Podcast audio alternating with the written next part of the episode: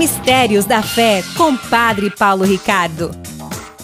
No programa de hoje eu gostaria de colocar para vocês uma breve reflexão para que você viva esse tempo de quaresma. A igreja ela tem toda uma pedagogia de santidade. Portanto, não é simplesmente um tempo em que o padre se veste de roxo e pronto e acabou. E você só vai lembrar que é quaresma quando está na igreja. Não, nós entramos num tempo sagrado um tempo diferente, um tempo com uma densidade diferente. Veja só, é aquilo que nós chamamos de kairos. Por quê? Porque existem tempos diferentes. Assim como, por exemplo, existe uma, um espaço santificado. Quando você entra dentro de uma igreja, você não está na sala da sua casa. Você está num espaço onde você está mais aberto para a ação da graça, não é verdade? Então, por quê? Porque nós, seres humanos, precisamos disso. Nós precisamos é, distinguir o profano e o sagrado. Então, quando a gente reserva um espaço e consagra este espaço a Deus, aquele espaço, ele é um lugar onde nós espiritualmente nos abrimos mais. É, é isso que é, é muito interessante com relação ao nosso ser de sermos humanos e não sermos anjos. Os anjos não têm é, essa mesma realidade que nós, porque eles não têm corpo. Nós não, nós temos corpo, nós temos a nossa forma de viver com o espaço e com o tempo. Então, assim como você tem um espaço sagrado onde você entra, você tem também um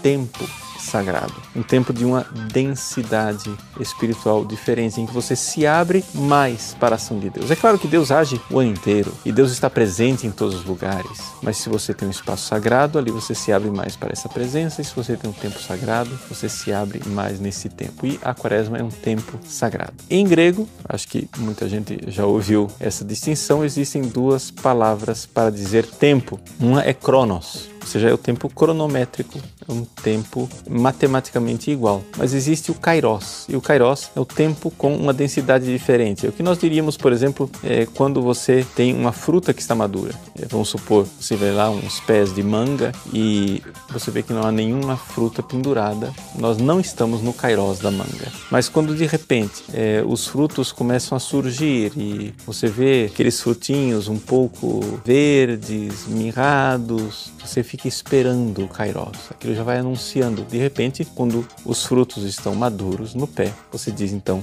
é tempo de manga. Ou seja, é tempo, essa palavra tempo significa algo diferente de 365 dias no ano. Não, é uma estação, é um tempo especial. Então, a quaresma é um tempo, é um kairos, é um tempo sagrado no qual nós iremos entrar. Então, gostaria que com esse programa preparar você. É claro, o mundo não está nem aí para isso, o mundo está vivendo aí o, o carnaval, né, maluquice, etc. Tudo bem, né? Tudo mal, mas tudo bem, deixa para lá. Mas você não, você é cristão católico, então agora você precisa já começar a pensar os seus propósitos quaresmais, porque nesse tempo nós queremos nos unir ao mistério da paixão, morte e ressurreição de nosso Senhor Jesus Cristo. Então é nós, é a forma de nós todos usamos vivermos intensamente o mistério pascal através desses dois tempos sagrados que estão colocados pela igreja ao redor do trido pascal. Né? O centro do ano litúrgico é a Páscoa do Senhor, com o trido, ou seja, os três dias. Quais são os três dias? Quinta à noite começa e a sexta, primeiro dia. Sexta noite e sábado, segundo dia. Sábado à noite e domingo, terceiro dia. Esse é o tríduo pascal, paixão na sexta, ressurreição no domingo.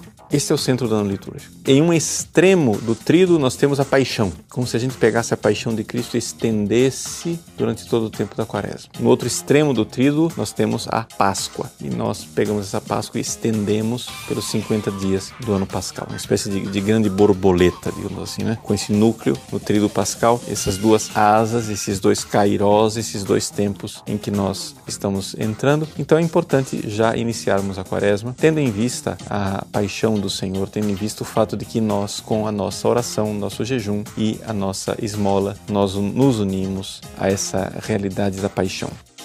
Mistérios da Fé, com Padre Paulo Ricardo.